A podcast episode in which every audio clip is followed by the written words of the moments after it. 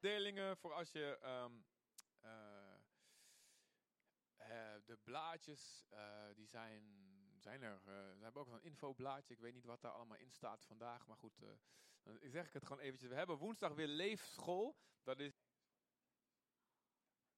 Yes. We gaan naar Genesis 1. Heel moeilijk zoeken in de Bijbel. Genesis 1 vers 28. Yes. Het zijn eh, eh, mensen die we hebben tegengekomen op een verjaardag. En eh, het zijn professionele tango eh, echtpaar is het. Dus als je die ziet dansen, dan eh, denk. En zij is Russisch, maar ze moesten, ze moesten eerder weg. Maar leuk dat ze nou weer zijn. Genesis 1, vers 28. Er staat ehm, het volgende. Nee, zo traditioneel wil ik dan ook wel zijn. Ik wil eerst bidden voor, voor het woord. Yes, zullen we staan even met elkaar?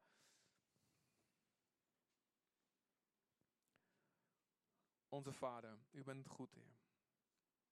Vader, wij vragen u dat u onze ogen verlicht, Heer. Wij vragen dat u schijnt in ons midden met uw woord. Wij vragen dat u eh, ons geloof geeft in ons hart. Geef ons geloof in ons hart. Wij willen daarvoor kiezen. Heer. Stel ons in staat te snappen wat u zegt, Heer. Stel ons in staat om eh, te weten wat u wil voor ons leven. En laat de Heilige Geest in ons aanstippen en vertalen en duidelijk maken wat voor ons leven geldt. Wij geloven dat u altijd komt als wij bidden. Dat u altijd spreekt wat nodig is precies in dat moment. We willen met honger en met geloof naar uw woord komen.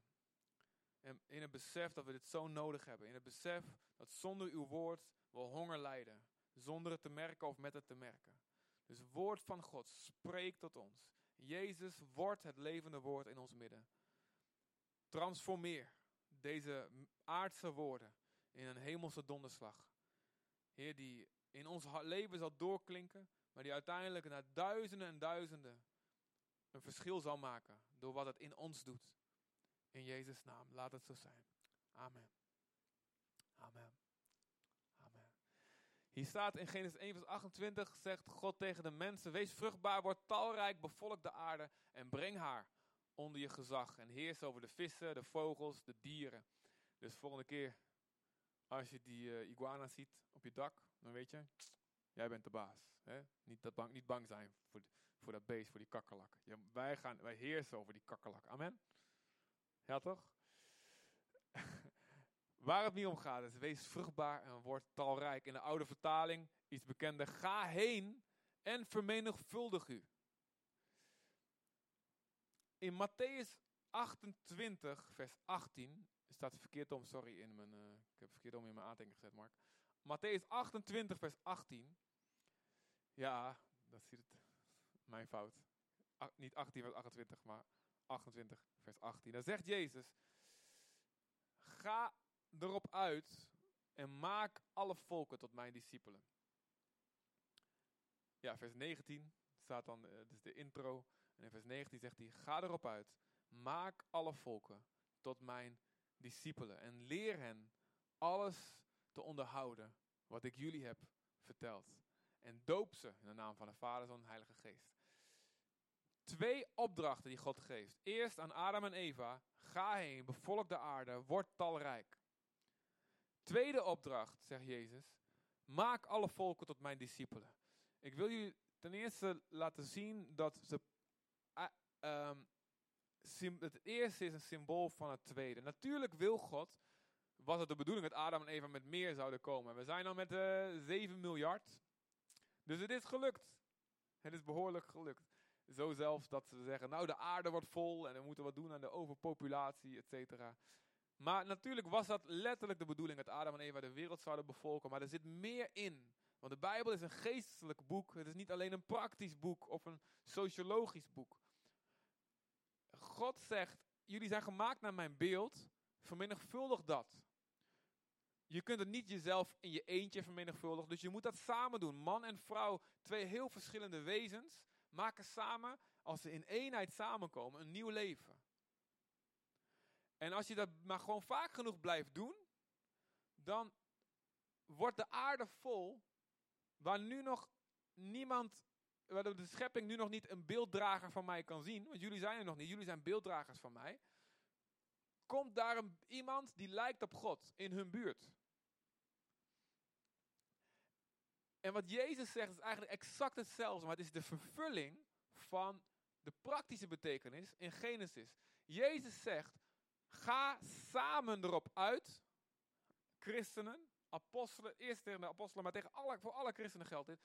En jullie zijn, heel, jullie zijn allemaal verschillend, christenen zijn verschillend, maar leer samenwerken. Zoals man en vrouw moeten leren samenwerken, niet moeten scheiden en zeggen, nou, kappen ermee als het even moeilijk wordt. Maar nee, je werkt met elkaar aan de issues die je hebt onderling.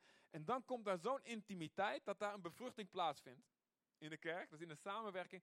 Daar ontstaat nieuw leven als jullie, zo verschillend als jullie zijn, samenkomen, mij gaan dienen. Dan, kom, dan komen daar geestelijke baby's uit voort. En op die manier wil ik dat jullie kolonie op kolonie stichten van beelddragers van mij. Dat beeld van God waren we kwijt door de zonde, maar we hebben het weer terug door Jezus. Amen. Met de inwoning van de geest. Dus God zegt vermenigvuldig, vermenigvuldig wat ik in jou doe. Doe dat samen, niet alleen, niet jij in je eentje. Nou, ik schrijf een brief. Nee, samen, kerk zijn, grote kerk, kleine kerk, connectgroep, megakerk. Allebei, alles samen, brengt nieuw leven voort. Vul de aarde daarmee. En het is gelukt, want ze begonnen in Galilea, een kleine provincie. En we zitten nu op een Caribisch eiland met tientallen kerken op dit moment naar dit woord te luisteren.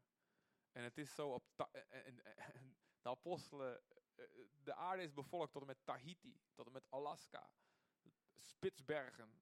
En wat heb je allemaal nog meer voor eilanden? Van Amsterdam tot Nieuw-Amsterdam in de Indische Oceaan.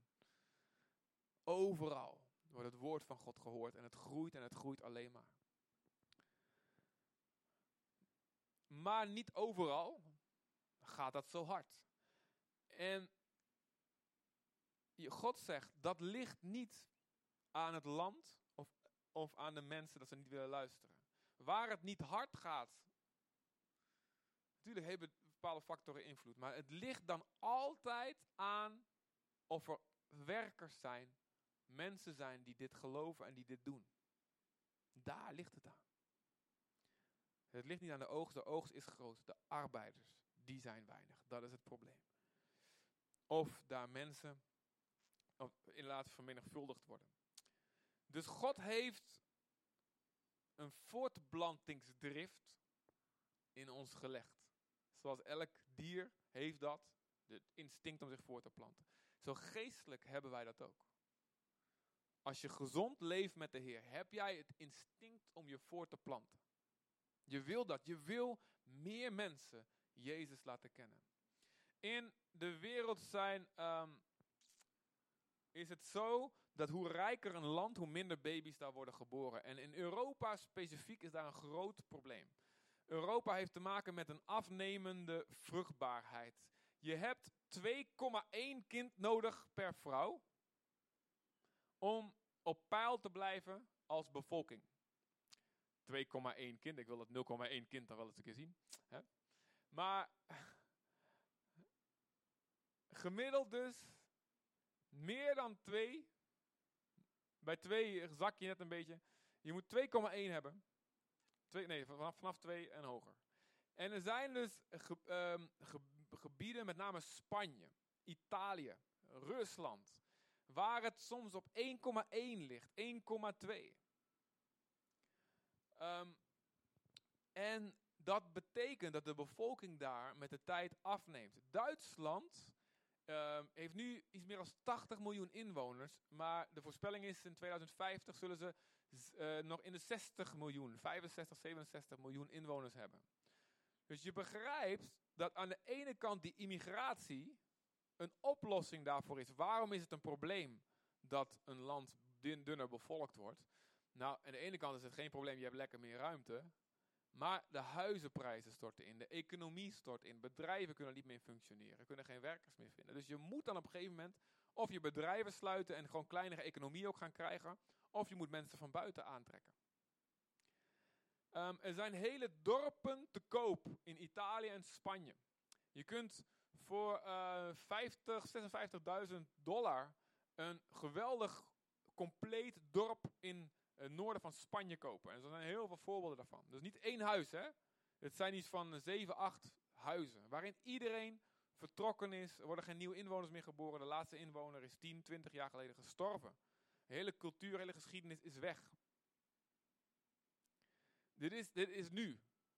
in Rusland, Italië, Portugal um, is dat, de, ja, eigenlijk is dat, uh, dat overal nu al aan het gebeuren. En de cultuur verdwijnt dus of de cultuur wordt vervangen. Nou is dat op zich niet altijd een probleem. Amerika, de Verenigde Staten, um, is op dit moment al uh, eh, 20% Latino. 20% Spaanstalig. Dus Colombianos. Um, en omdat zij veel meer kinderen krijgen dan uh, blanke en ook Afro-Amerikanen, is de voorspelling dat Amerika gewoon met de tijd zal het een Spaanstalig land worden. Nou kun je erover twijfelen, want je ziet dat de volgende generatie Latino's, die kunnen vaak ook geen Spaans meer. Dus de vraag is even hoe dat gaat. Um, en omdat die culturen redelijk toch dicht bij elkaar liggen, is dat op zich niet zo'n conflict. Maar komt daar bijvoorbeeld een islamitische cultuur, waarin toch hele andere kernwaarden zijn dan het verschil tussen uh, Latino's en de, en de Europese christenen, zeg maar. Dan krijg je conflicten zoals je wat je nou ziet overal in Europa. Je krijgt opkomende islam, je krijgt een anti-beweging, wat je daarvan vindt of niet, hè, Wilders en Baudet en al die. Je krijgt in alle landen zie je dat. Dus dat is een probleem wat voorlopig niet weggaat. Want al die omringende landen om Europa willen graag Europa in. En Europa heeft bevolking nodig. Het probleem is dus dat of de cultuur verdwijnt, of de cultuur wordt vervangen. En dat kan een goede of slechte zaak zijn, dat laat ik aan jullie. Maar het heeft te maken met het niveau van vruchtbaarheid. En dan zijn ze aan het kijken, hoe komt het dat, um, dat vrouwen of stellen minder kinderen krijgen. Um, en dan gaan ze het, het opzoeken, in, uh, gaan ze bijvoorbeeld kijken, nou het is vast economisch moeilijk. En dan gaan ze de kinderopvang, um, in Scandinavië heeft minder dat probleem, omdat ze daar hele goede kinderopvang hebben. Heel erg betaalbaar. Nederland heeft ook minder dat probleem.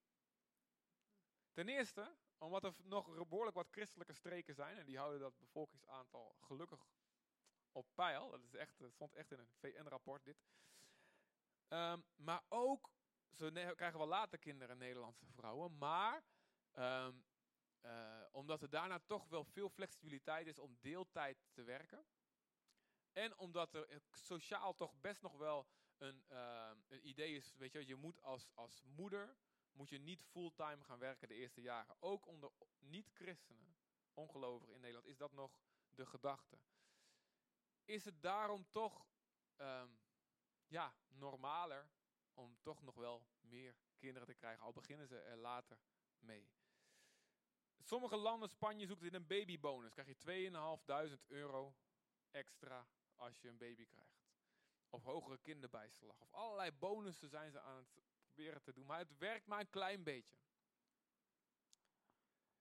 Um, alles, ja. Kijk hier op Aruba, je moet bijna twee verdiener zijn. Dat, ja, ze dwingen, het prijsniveau dwingt je eigenlijk er bijna toe. Um, dus om hier een gezin van vijf of zes te hebben, nou dan heb je echt een groot geloof nodig.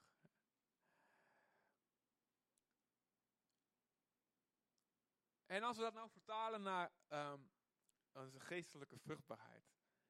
Er zijn landen waar het christendom enorm groeit. Afrika, hele continent, heel sub-Sahara-Afrika. Van een paar miljoen naar honderden miljoenen. Nee, ja, zonder overdrijven. Christenen. China, Iran op dit moment wordt hard geraakt door de Heilige Geest. Bam. Krachtig. Zuid-Korea, van 100% boeddhistisch naar nog maar 50% boeddhistisch en meer dan 50%, nou, 50% christen. Hoe komt dat? Latijns-Amerika. Dan kun je zeggen, ja, dat was Gods tijd. Ze zijn ontvankelijk. En dat heeft er ook mee te maken, absoluut. Dat moet je niet helemaal negeren, die factoren. Maar, Jezus zegt, gezegend zijn de armen, hebben we vorige keer ook over gehad.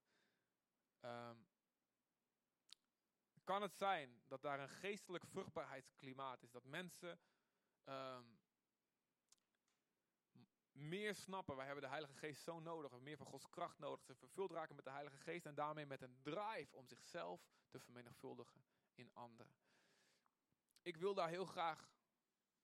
Ik, ja, mijn leven lang onderzoek ik dat al. Hoe komt dat? En hoe kunnen we die drive aanwakkeren? Die, dat, dat verlangen van gewone christenen. Niet alleen leiders en fulltime mensen en voorgangers en zendelingen. Maar elke christen.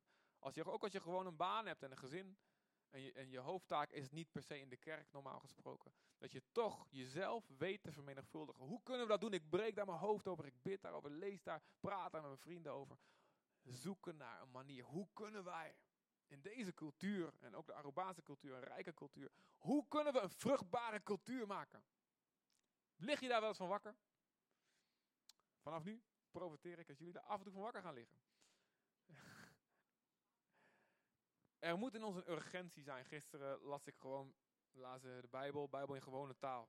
Las ik deze teksten in Thessalonicense, ik lees er gewoon even snel achter elkaar. De mensen zullen denken dat er vrede is en dat ze veilig zijn, maar dan opeens zal de Heer komen, net zoals opeens de weeën beginnen bij een vrouw die gaat bevallen. Opeens zal er dan ellende en verwoesting zijn en niemand zal kunnen vluchten als Jezus terugkomt en het oordeel komt. Jezus zal komen met zijn leger van engelen uh, en met een groot vuur. Dan zal hij de mensen straffen die God niet kennen en het goede nieuws over onze Heer Jezus niet willen geloven. Die mensen worden gestraft met eeuwige pijn, ver weg van de Heer en zijn grote macht. Wauw, wauw. Waarom zouden we... Er is iets mis met een christen die niet zichzelf wil vermenigvuldigen. Of anderen wil helpen zich te vermenigvuldigen.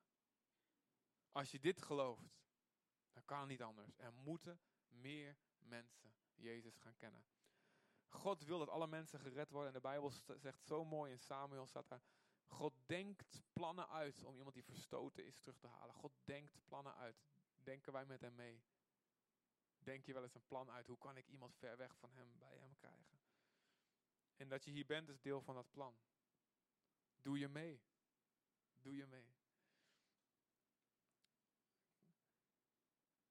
Als we kijken in de handelingen zien we dat God heel belangrijk vindt uh, dat er aantallen zijn.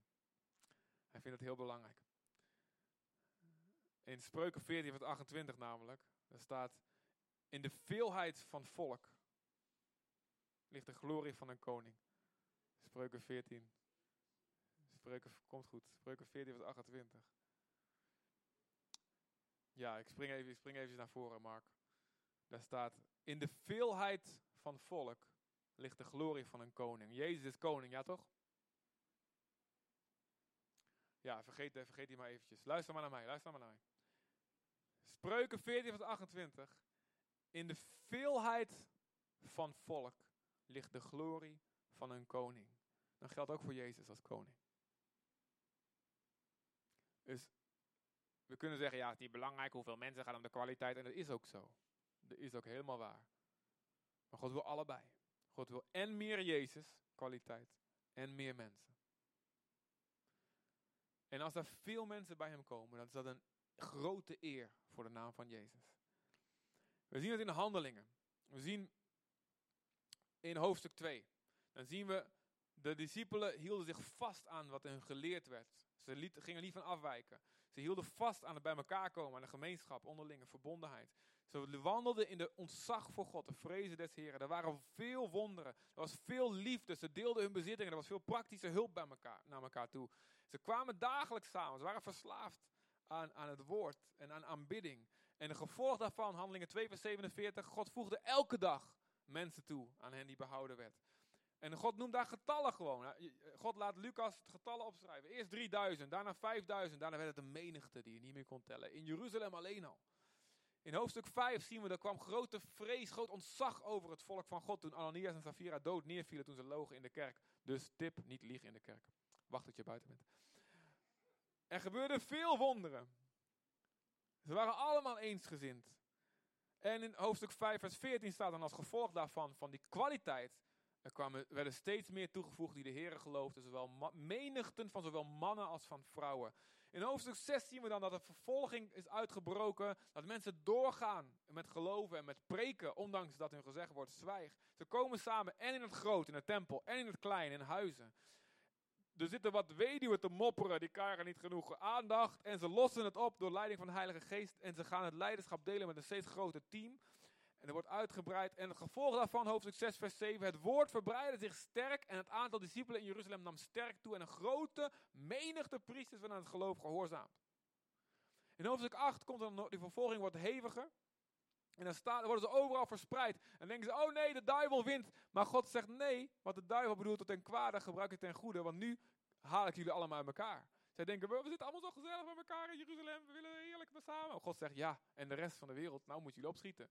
Nee, nog even heer, nog even, nog tien jaar opbouwen, even warm aan elkaar. Nee, zegt de heer, vervolging. En dan staat, er worden allemaal verspreid. En zij die overal verspreid werden, trokken het land door en verkondigden het woord. Bam, hele regio vol kerken. Begon allemaal klein, die kerken. Ze groeiden allemaal uit. In hoofdstuk 9, vers 31 staat dat het, het, uh, de gemeente in de streek had vrede. Ze werden voortdurend opgebouwd. Ze wandelden weer, weer in het ontzag voor de Heer. En in de vertroosting, de kracht en de vertroosting en het spreken van de Heilige Geest. En gevolg, ze namen in aantal toe. In hoofdstuk 11, daar, wordt over gesproken over een hele andere stad. Antiochië, nu een nietsbetekende stad in Turkije. Toen een van de vier grote wereldsteden. In het hoekje tussen waar Turkije en Syrië bij elkaar komen. Ongeveer waar nou dat offensief van Turkije bezig is. Antiochië, enorm grote stad. En er staat dat daar uh, een gemeente ontstond van zowel heidenen als joden. En, de, en uh, dat waren mensen, staat er vol van de Heilige Geest en vol van geloof. En het gevolg daarvan, een grote menigte werd aan de Heer toegevoegd. En daar is dat de kerk waar Paulus als leider groot is geworden. Oftewel, kwaliteit, echte kwaliteit, leidt tot kwantiteit uiteindelijk. Niet andersom, maar kwantiteit is een onvermijdelijk gevolg daarvan. En dat kan wel op een hele andere manier gaan dan je denkt. En daar moet je open voor staan. Maar God wil uiteindelijk meer mensen. Amen. En dan zien we bijvoorbeeld dat Paulus in Thessalonica een kerk sticht, een huidige Thessaloniki in Macedonië, Griekenland. En dat hij daar maar waarschijnlijk maar drie weken kan blijven. En als hij dan weggejaagd wordt. En dan is hij weg. Hij is maar drie weken is hij er geweest. Waarschijnlijk elke dag wel diensten gehouden. Misschien nog een paar weken extra, dat was een kleine marge. Misschien maximaal zes weken is het geweest. Hij is een paar weken daar geweest. Is weg. Allemaal pasbekeerden. Heel veel van hen geen achtergrond in de Bijbel. Hij gaat weg, schrijft een brief, 1 Thessalonicense. En daarin zegt hij al, in hoofdstuk 1 zegt hij, jongens, van, ik weet dat het goed met jullie gaat, want van jullie uit heeft het woord al luid geklonken. En niet alleen in Macedonië en Achaia, twee streken van Griekenland, maar alle, in alle plaatsen is jullie geloof bekend geworden. Dus hij is best een paar weken daar geweest, allemaal pas bekeerden, maar hij heeft dus zo'n DNA aan die gasten gelegd waarschijnlijk. Dat vanuit hun begonnen ze al een paar weken christen. Gingen ze naar andere plekken en hun familieleden kwamen bij mensen die op bezoek kwamen, die gingen weer terug. En die gingen ook samenkomen, die gingen ook geloven. Het is niet nodig om jaren bijbelschool te doen en titels te hebben. En zelfs de grote apostel in je midden, Paulus. Uh, of, of, de hele tijd een, een, een professional. Het is allemaal niet nodig om te groeien en om mensen te discipelen. Want iedereen, een kind kan de was doen. Als je maar de drive hebt. En geen smoesjes zoeken. Eigenlijk wil ik niet, ik zoek een smoesje om het niet te hoeven doen. Nee, je moet vol van de geest zijn. Je moet het willen. En je moet geloven dat God het kan en wil doen door jou heen. De veelheid van het volk ligt de glorie van een koning. Gepassioneerd zijn om alles te doen en te zijn voor de missie. Vol van de geest zijn. Vol van geloof zijn is. Oké, misschien kan je nog helemaal niks. Weet je nog helemaal niks. Heb je nog helemaal geen ervaring, maar je wil het. Er is een verlangen in jou. Je zoekt bijna een smoes om al vroeger te mogen beginnen. Maar ben je vol van iets anders, dan zoek je een smoes om je verantwoordelijkheid te kunnen afschuiven. Nou, ik betaal die zendeling wel. Ik koop mijn schuldgevoel af. Betaal zendelingen AUB, dank u. Maar het is niet de bedoeling dat je zegt van nou, ik, ik, ik specialiseer dat uit. Als iemand die zelf geen timmerklusje meer doet in zijn huis, maar alles, alles laat, laat, laat doen door een specialist. Natuurlijk zijn er specialisten. Er zijn er timmermannen die het helemaal goed kunnen. Maar je moet zelf ook af en toe een ding kunnen fixen, Christian Tan. Er zitten veel heel handige mensen hier. Als ik voor elke gloeilamp die uitvalt een klusjesman moet bellen, gaat niet goed. Dus je moet, ook al is het niet jouw specialiteit, sommige dingen moet je ook gewoon zelf doen. En zo werkt het ook wat dit betreft. Het maken van discipelen. Tuurlijk zijn er specialisten. Maar het is een luie slaaf, een luie dienstknecht die zegt, nou, laat hem het maar doen. Ik heb mijn eigen specialiteit. Iedereen kan zichzelf vermenigvuldigen. Natuurlijk zijn er enkele uitzonderingen, heb ik het echt over mensen die gewoon, laten we zeggen, het niet makkelijk hebben in het leven. En hun doel is gewoon, die mogen gewoon lekker zijn in de gemeente. Mogen lekker zijn. Maar de meeste, als je gewoon normaal functioneert. God wil dat jij jezelf vermenigvuldigt. Zijn beeld in jou. Multipliceren, multipliceren in anderen. Het probleem is niet de oogst, het probleem is de arbeid. God roept uit de hemel, Jezaja 6, wie zal ik zenden? Wie zal voor ons gaan? Ik, daar roepen alleen staande moeders. Daar schreeuwen mensen, laat God waar u bent. Als u er bent, laat me zien. Zoals het meisje wat nou een paar keer hier geweest is. Die riep, God, als u er bent, laat me de juiste kerk zien. En de dag erna in de Starbucks, Jantine, die, die, die zelf ook niet ziet als een puur zang-evangelist. Maar die gewoon ik wil hier, help me, help me. Laat me zien op een manier die bij me past. En de dag erna, bam, komt dat gesprek daar. Als je het maar wil, als je er maar open voor staat. God zegt, wie zal ik zenden? Ik wil dat gebed beantwoorden. Van deze persoon in pijn, die zijn leven kapot gaat, die op weg is naar de hel ook nog eens bovendien. Wie zal ik zenden? Wie kan ik zenden? Wat fantastisch zou het zijn als elke gelovige, gewoon wie dichtst in de buurt is, voortdurend onder leiding van de geest staat, verlangen heeft om dat te doen. Beschikbaar is. Maar daarom zegt Jezus ook de, al die gelijkenissen over de verontschuldigingen. Ken je dat? Er is een maaltijd en dan zeggen ze, ja, maar ik kan, ik kan niet komen. Ik heb, uh, ik heb uh, een koe gekocht, ik heb een vrouw gekocht. Of nee, wat is Goed, et cetera. Rund, vrouw, ja. Ik heb huis gebouwd, ik ben met dit bezig. Ik kan niet komen. Daarom zegt Jezus al die gelijkenissen, omdat hij dit uit ons hart wil halen. Omdat hij ons hart kent en zegt, ja, als je niet uitkijkt, gaat dat in je hart zitten. Je gaat een smoesje zoeken om het niet te hoeven doen.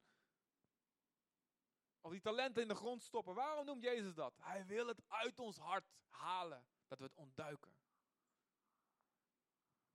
En die gast die het in de grond stopte, was de gast met het minste talenten. Wist je dat? En die wordt gestraft. Had kunnen zeggen, ja, maar die heeft veel meer. Tuurlijk, die, maar ik. Nee, ook al waar je weinig talent in hebt. God verwacht dat je daar wat mee doet. We willen wel vaak het priester, we geloven in het priesterschap van alle gelovigen. Amen. Dat is het slogan van de reformatie. Priesterschap van alle gelovigen. Yes, yes, yes. Maar vaak willen we wel de lusten, maar niet de lasten. Zeggen, ja, ik wil wel mijn stem, mijn mening kunnen laten geven en meestemmen in de kerk. Maar uh, de verantwoordelijkheid die daarbij komt, dat ik dus ook een bedienaar ben van het woord en als een heilige leef, die willen we niet. Ja, dat moet, ah, dat is voor hem. 1, 2 Timotheus, al die opdrachten die daar staan, dat is voor de, dat is voor de pastor. Nee, zo werkt het dus niet. Dat moet gelijk opgaan. De Bijbel zegt heel duidelijk, de geest, Joel 2, de Heilige Geest komt op iedereen. Zelfs op de slaven en de slavinnen van die tijd. Iedereen kan profiteren. Iedereen moet vol van de geest zijn. Iedereen wordt, elke gelovige wordt aangemoedigd vol te zijn van Jezus' woorden elkaar te bemoedigen. Tegen iedereen zegt God in Colossense, laat jouw spreken aangenaam zijn en zorg dat jij weet hoe je mensen moet antwoorden als ze je vragen over je geloof. Niet, dat is niet een brief aan leiders, maar aan de hele kerk. Iedereen wordt opgeroepen te leven als een reclame, als een sieraad, als een magneet voor Jezus. Dat jouw leven straalt en dat het aantrekkelijk is. Er zal verschil zijn in gave en intensiteit, maar het is voor iedereen bedoeld. Dus ga jezelf meer zien als een zielenwinner. En als een discipelmaker. Ook als je nog maar net bekeerd bent. Net zelf met de Heer wandelt. Als je nog niet klaar bent, bereid je voor. Als je nog thuis woont bij je ouders, dan heb je nog een tijd om te leren hoe moet ik omgaan met geld? Hoe werkt een motor van een auto? Hoe, wat is een hypotheek? Hoe zit dat in elkaar? hoe kook je? Hoe ben je gastvrij? Hoe ga je om met situaties? Dat leer je thuis. Je bent nog niet klaar om zelf een gezin te beginnen. Maar er komt een tijd. En dan, ja, als je op je 35 e nog eh, bij, je, bij je ouders op de zolder woont. Het kan natuurlijk in omstandigheden. Ik zeg niet dat het fout is. Maar normaal gesproken is de tijd om toch al eigen kinderen te hebben en dat zelf te gaan leren aan anderen. En hetzelfde is dus ook geestelijk. Je moet leren discipel te zijn, eerste uur van de leesschool. Hoe vergeef ik? Hoe ben ik vrijgevig? Hoe, hoe bid ik? Hoe uh, leef ik in de kerk? En ga ik niet weg bij het eerste probleem? En hoe versta ik Gods stem? En er is dan tijd om dat nog gewoon te leren. Maar op een gegeven moment verwacht God, ook als je geen leraar, spreker, fulltimer bent, dat jij anderen leert te vergeven, te bidden, vrijgevig te zijn, te helpen, te dienen. Het wordt op een gegeven moment tijd. In Johannes 15, vers 8 staat Jezus, zegt Jezus, mijn vader wordt verheerlijkt als jij veel vrucht draagt. God wil dat jij, jij, jij, jij, jij veel vrucht draagt. Dus hoe vermenigvuldig je jezelf? Hoe doe je dat? Twee, twee woorden. Evangelisatie en discipelschap. Evangelisatie, bekend woord. Discipelschap ook wel een beetje. Evangelisatie is onder ongelovigen. Je vertelt ze. En je doet jouw deel in het getuigen. Discipelschap is onder gelovigen of net bekeerden. Dat je ze op weg helpt. Er kunnen tieners zijn. En er kunnen volwassenen zijn, er kunnen bejaarden zijn. Misschien een specifieke groep, of het kan het algemeen zijn. Het kan een man zijn, of, uh, het kunnen mannen zijn, het kan alleen vrouwen zijn. Maar discipelen, anderen helpen te doen wat Jezus zegt. Twee manieren hoe jij jezelf vermenigvuldigt. Van de week kreeg ik weer een berichtje um, van iemand uit Zutphen. En, uh, was een, een ja, meisje die heel opvallend verschijning was op straat. Ik denk dat ze 17 of zo was in die tijd. Pikzwart haar, pikzwarte lippenstift altijd. Zware make-up, echt zo'n gothic type. En liep op straat en het liep echt zonder overdrijven als een zombie liep ze over straat. En um, de anderen van de kerk, dit is waarom ik het verhaal vertel. Gewone gemeenteleden zagen haar ook. En zij is, zonder overdrijven, door vier of vijf verschillende mensen spontaan aangesproken op straat. Vier of vijf verschillende leden van, onze, van Leef Zutphen. Aangesproken.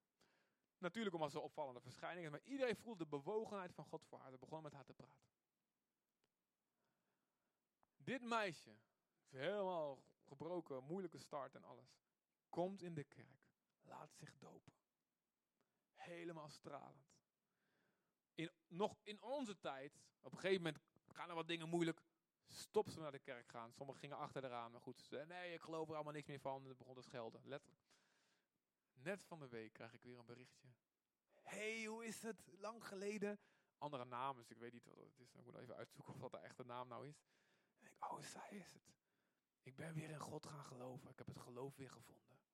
En ik wil weer naar de kerk gaan. Ik zei, oh nou goed, ja, we zitten niet meer in Zutphen, maar ik uh, breng, je weer in contact. Ik uh, heb het, heel, het heel moeilijk geweest de laatste jaren, maar ik, ik, ik heb het mijn geloof weer terug. En op, de, op een Facebook ding is heel groot. Christ, Christen and proud of it. Heel groot erop. En dit is een voorbeeld van hoe God het wil, denk ik. Niet één zendeling. Nou, laat, laat, laat, de, laat de dominee, laat de voorganger het evangelie maar vertellen. Weet je wel? Wat ook goed is. Als je het niet zelf kan, neem ze mee naar de kerk en hoort het hier. Prima. Maar, wat fantastisch is, als het, als het hele lichaam zo gevoelig is voor de geest en mensen aanspreekt en iemand binnenhaalt die anders niet gered had, was geworden. Zou zijn, was, had, zou kunnen. Ja. Dat is hoe God wil dat het functioneert. En zo heb ik vele voorbeelden. Ook één meisje wat hier geweest is, heeft nog gekeken om hier te gaan wonen. Zat er heel vroeg in de waaijong.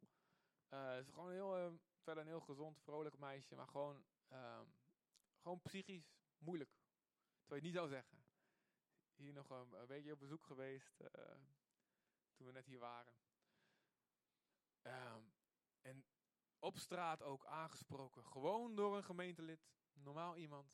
Opgenomen in een groep. Want als ze niet degene zijn die het aanspreken. waar, was, ja, hebben we ze geleerd, joh, komt er iemand binnen, die connectie, dat ze een connectie maken, is zo van levensbelang. Dat ze binnenkomen niet voelen van, nou, zij hebben het gezellig, maar ik hoor er niet bij. Ze meteen opgenomen worden in de groep. Dat die liefde ook voor hun is en niet alleen voor een exclusief clubje. Hebben ze geleerd en dat werd toegepast en dat meisje werd opgenomen zo in de groep en liet zich dopen. En haar vader kwam erachteraan ook nog. En ehm, tot ze op een gegeven moment, en haar leven veranderde zo dat ze zei, ik wil weer gaan werken. Terwijl zij een levenslange uitkering kan krijgen als ze wil. Want ze is voor de levenslang afgekeurd. Is ze weer gaan werken bij een pannenkoekrestaurant.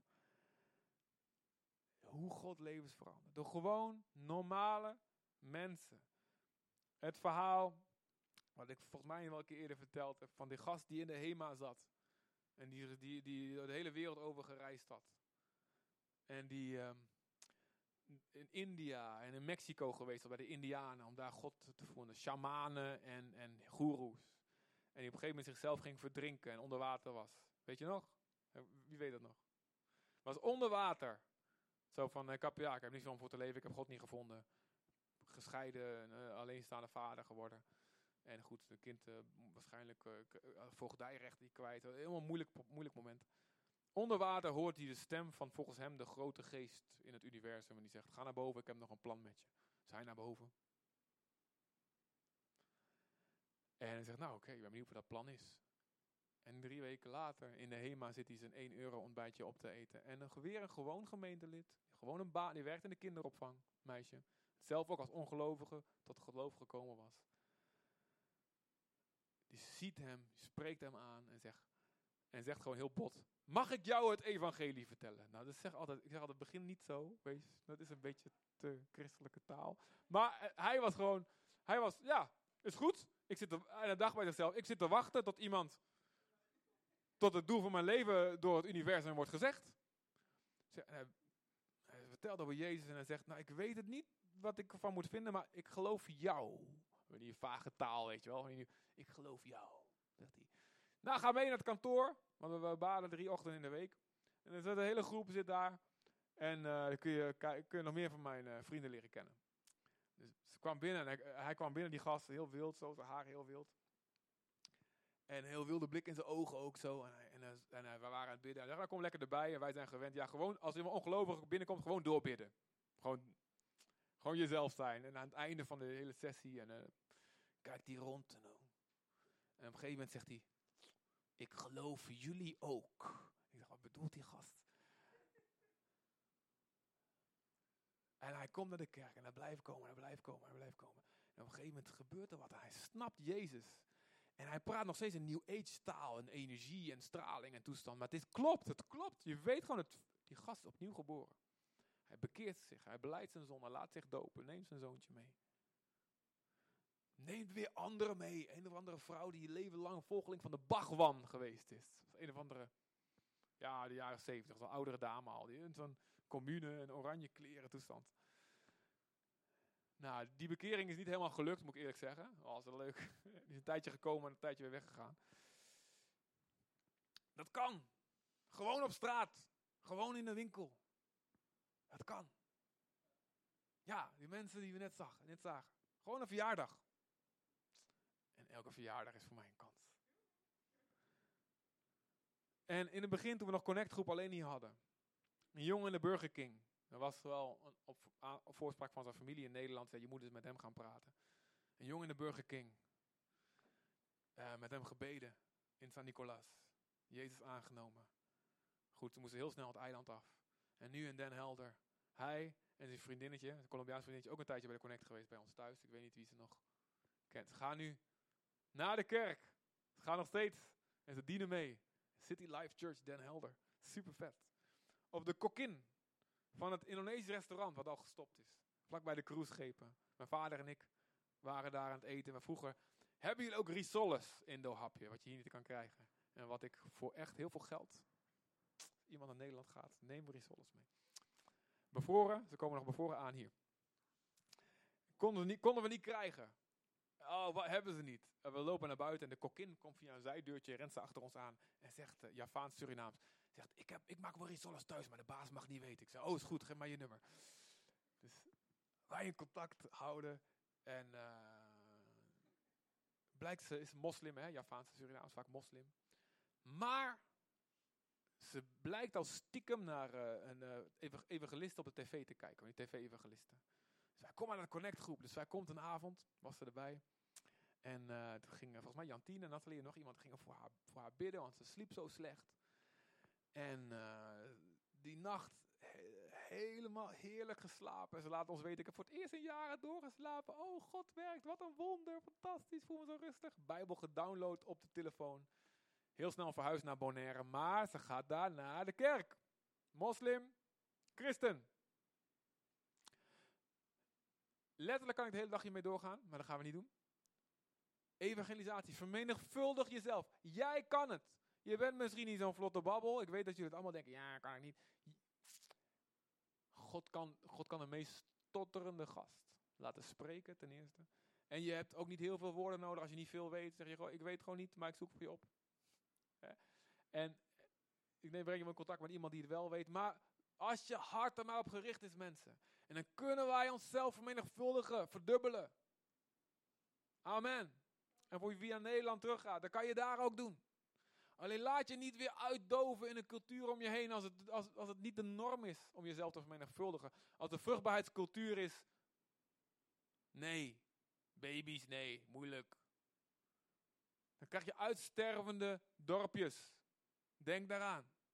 De cultuur gaat vervangen worden. Wij moeten vruchtbaar zijn. Amen. Dus God geeft je een babybonus. Babyboom, yes man. Ga op, op, actief op zoek naar kansen. Leg relaties. En een tweede naast evangelisatie, discipelschap. 2 Timotheus 2, vers 2. Dan zegt Paulus dit. Timotheus, wat, ik, wat je van mij hebt geleerd, vertrouw het weer toe aan vertrouwde mensen die ook anderen weer zullen onderwijzen. Dan kun je zeggen, ja, dat is een boek voor leiders, niet voor mij. Wel, laten we gewoon even doen als je allemaal een leider bent. Oké? Amen? God zegt dit tegen jou. Wat je geleerd hebt, ik heb niet zoveel geleerd, maakt niet uit. Wat je wel geleerd hebt, zoek iemand aan wie het kan vertellen. Die dat nog minder weet dan jij. En ga die helpen om ook weer anderen te onderwijzen. Dat is hoe het werkt. Gewoon opa, vader, moeder, opa, opa oma, vader, moeder, zoon, dochter. Ja toch? Gewoon niet stoppen met bevruchten. Niet stoppen met baby's maken. Ja? Geen anticonceptie. Zoek mensen actief om je heen naar wie je kan leren. Er zijn altijd, we zitten te springen voor mensen, voor de kinderen. Ja, zitten voor te springen, onderwijzers. Mensen voor de tieners. Alpha cursus starten. Maakt niet uit, ze hoeven nog helemaal niet hier te komen. Echt waar. Wil jij op weg? Ik, je zegt, ik wil op weg, ik wil doen, ik weet niet hoe. Kom maar gauw, kom maar, rennen. Serieus. We vinden wel wat. De oog staat te rotten op het veld als we niet opschieten. God zegt, come on, maak baby's. Er was een beweging. Uh, en het heette de G12-beweging. In Colombia was het heel actief. En in Oekraïne en in, Guatemala. En het was zo. Um, er waren celgroepen. Iedereen werd, werd, in, een kerk, in een kerk werd aangemoedigd deel te worden van een celgroep. En één leider werd dan aangemoedigd om twaalf celleden te vinden. Mannen bij mannen, vrouwen bij vrouwen, jongeren bij jongeren. En als je twaalf had, oké, ik heb mijn twaalf, nu ga ik ze alle twaalf trainen om zelf ook weer twaalf mensen te vinden. Een soort piramide, schema, wat dan ook.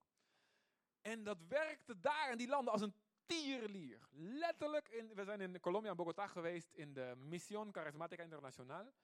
Je, er kunnen gewoon nergens meer op één locatie samenkomen. Dat is onmogelijk. We, moeten in we zijn in één dienst geweest in een park. Gewoon open.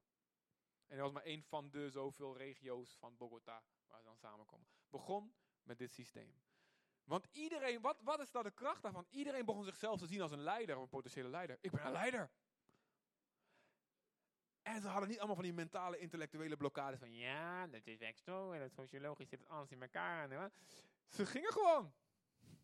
Natuurlijk niet bij iedereen lukte het. En je had ook frustratie en misbruik. En het vervelende van dat systeem is, je moest vijf avonden in de week was je elke week bezig. Maar goed, ze zijn een, uh, Latino's een hele sociaal intensieve cultuur. En die, en die kunnen heel, gewoon heel, die vinden dat helemaal geweldig. En nemen hun kinderen ook overal mee naartoe. Dus dat helpt dan ook heel erg. Dus in die landen explodeerde dat. En in, in Amerika en Nederland hebben ze het ook geprobeerd. En dat heeft zeker wat groei gegeven. Het is een beetje aangepast. Sommigen kwamen met G12.3. Oftewel, nou goed, laten de gewone gelovigen maar focussen op drie leiders. Drie, drie, drie celgroepen die uit een celgroep weer ontstaan. Maar ook al als je dat alleen al doet. Gaan we dat nou meteen toepassen hier? Nee, ik denk dat, dat, dat het niet, uh, in niet nu. Maar wat wel daar ontzettend goed aan is, is iedereen gaat zichzelf zien. Ik ben een leider. Ik kan mensen discipelen. En ze kregen gewoon een korte cursus van een paar maanden. Leefschool. Ze gingen met honger daarheen, want ze zegt, ja, over een paar maanden ga ik mijn eigen celgroep openen. En ik ga mijn vrienden eerst op, tot Jezus leiden. Ik helemaal niet, niet op bekering, of mijn buren, of wie ik ook maar tegenkom. Ik ga ze eerst tot Jezus leiden. Dan ga ik ze discipelen. En dan ga ik ze leren ook zelf een leider te worden. Dat was een hele, heel duidelijke visie. Waarom jij niet? Wat is je smoes? Als je echt nog niet klaar bent, prima. Helpen we je klaar te worden. Maar dit is een vruchtbare cultuur. Dit is een land waar een babyboom is. Hoor ik daar een heel luid amen? amen? Dank u voor spontaniteit. Yes. Voor wie buiten jouw gezin ben jij geestelijk verantwoordelijk? Of denk je, nou, ik heb al genoeg aan wat ik heb. God vraagt van jou dat je op zoek gaat naar geestelijke kinderen. Dus ze kunnen gewoon al gelovigen zijn, maar die nog gewoon jouw hulp kunnen gebruiken. Ga op zoek. Als je niet weet hoe, kom naar mij, kom naar je Connect leider, wij helpen je. Er kunnen ook ongelovigen zijn. Maak jezelf verantwoordelijk. Zeg, ik wil het doen, ik weet niet hoe, ik doe het, ik ga ervoor. In Ezekiel 47, die rivier die uit de tempel komt, maakt alles gezond. Maar wat niet gezond wordt, zijn de moerassen en de poelen. Oftewel, is wat water ontvangt, maar stroomt niet door. Je ontvangt en ontvangt, maar je geeft niet door. Wat jij van Jezus leert, moet je doorgeven. Op een gegeven moment stopt je ontwikkeling als je niet gaat onderwijzen wat je weet. Een bepaalde ontwikkeling in je leven als persoon kun je alleen meemaken als je vader of moeder wordt. Merk ik bij mezelf. Tenminste, ik weet dat het niet voor iedereen geldt. Maar voor mij, ik weet een aantal lessen had ik nooit geleerd als ik niet als ik niet verantwoordelijk had gehad voor kinderen. En natuurlijk, weet je wel, er zijn mensen die geen kinderen kunnen krijgen. En daar is het gewoon, heeft God een fantastische weg, andere weg mee. Maar normaal gesproken, normaal, in de meest gemiddelde situatie. En dat geldt, en ook geestelijk. op een gegeven moment stop je met groeien als je die gaat beginnen met uitdelen. Sommige lessen leer je alleen als je verantwoordelijkheid neemt. Use it or lose it. Dat is met spieren, amen. Als we dit niet doen, dan gaat het allemaal hangen hier zo. Dan krijg je een negatieve spierbal. Of sterke bal, zoals Ali zegt. En Jezus, tenslotte, weet je wel, Paulus zegt, Romeinen 15 vers 6. De mensen die jij meeneemt naar de hemel, door evangelisatie of discipelschap, dat is het offer wat jij als priester aanbiedt aan God. Ben jij priester, geloof je in priesterschap van alle gelovigen? Super, waar is je offer? Ja, ik offer aanbidding. Amen. Ik offer geld. Amen. Maar het andere offer wat je moet brengen is mensen. Waar zijn de mensen die je God aanbiedt? Paulus zegt, jullie, deze mensen die ik tot Jezus leid, zijn het offer wat ik als God als een lieflijke geur aanbied. Kijk hier, hier heb ik mijn mensen die u voor mij bestemd heeft om te bereiken. Direct of indirect. En in Filippenzen 4 vers 1, de mensen die je meeneemt naar de hemel, zijn jouw erekrans. Nou wordt nog een zware tocht naar de hemel, al die mensen op je hoofd. Nou goed, oké, je snapt wat ik bedoel. Dit is, het is de bedoeling, dat jij vader of moeder wordt van vele volken. Amen. Abraham. Ik kreeg maar een paar kinderen. Er was nog geen, geen heel volk. Maar uiteindelijk werd het door en door en doorgegeven. Wat begint als een mosterdzaadje wordt een grote boom. Het begint als een klein beetje zuurdeeg, door doorzuurt het hele deeg. Bid, lieve mensen, dagelijks voor vermenigvuldiging. Door jou heen. Bid voor vermenigvuldiging van jouw kerk. Bid voor kerkgroei. Bid elke dag, sla geen dag over. Voor opwekking. Op Aruba. In de plek waar je vandaan komt. Ik bid, tijdje vergeten. Maar ik bid sinds kort weer elke dag. Elke dag. Voor Leef Aruba voor Leef Zutphen, voor deze hele regio hier, de hele Caribische regio, voor Europa. Bid daarvoor, laat het op je hart zijn. Dwing het dat het op je hart gaat liggen. Meer Jezus en meer mensen. Amen. Meer baby's. Alright? Amen.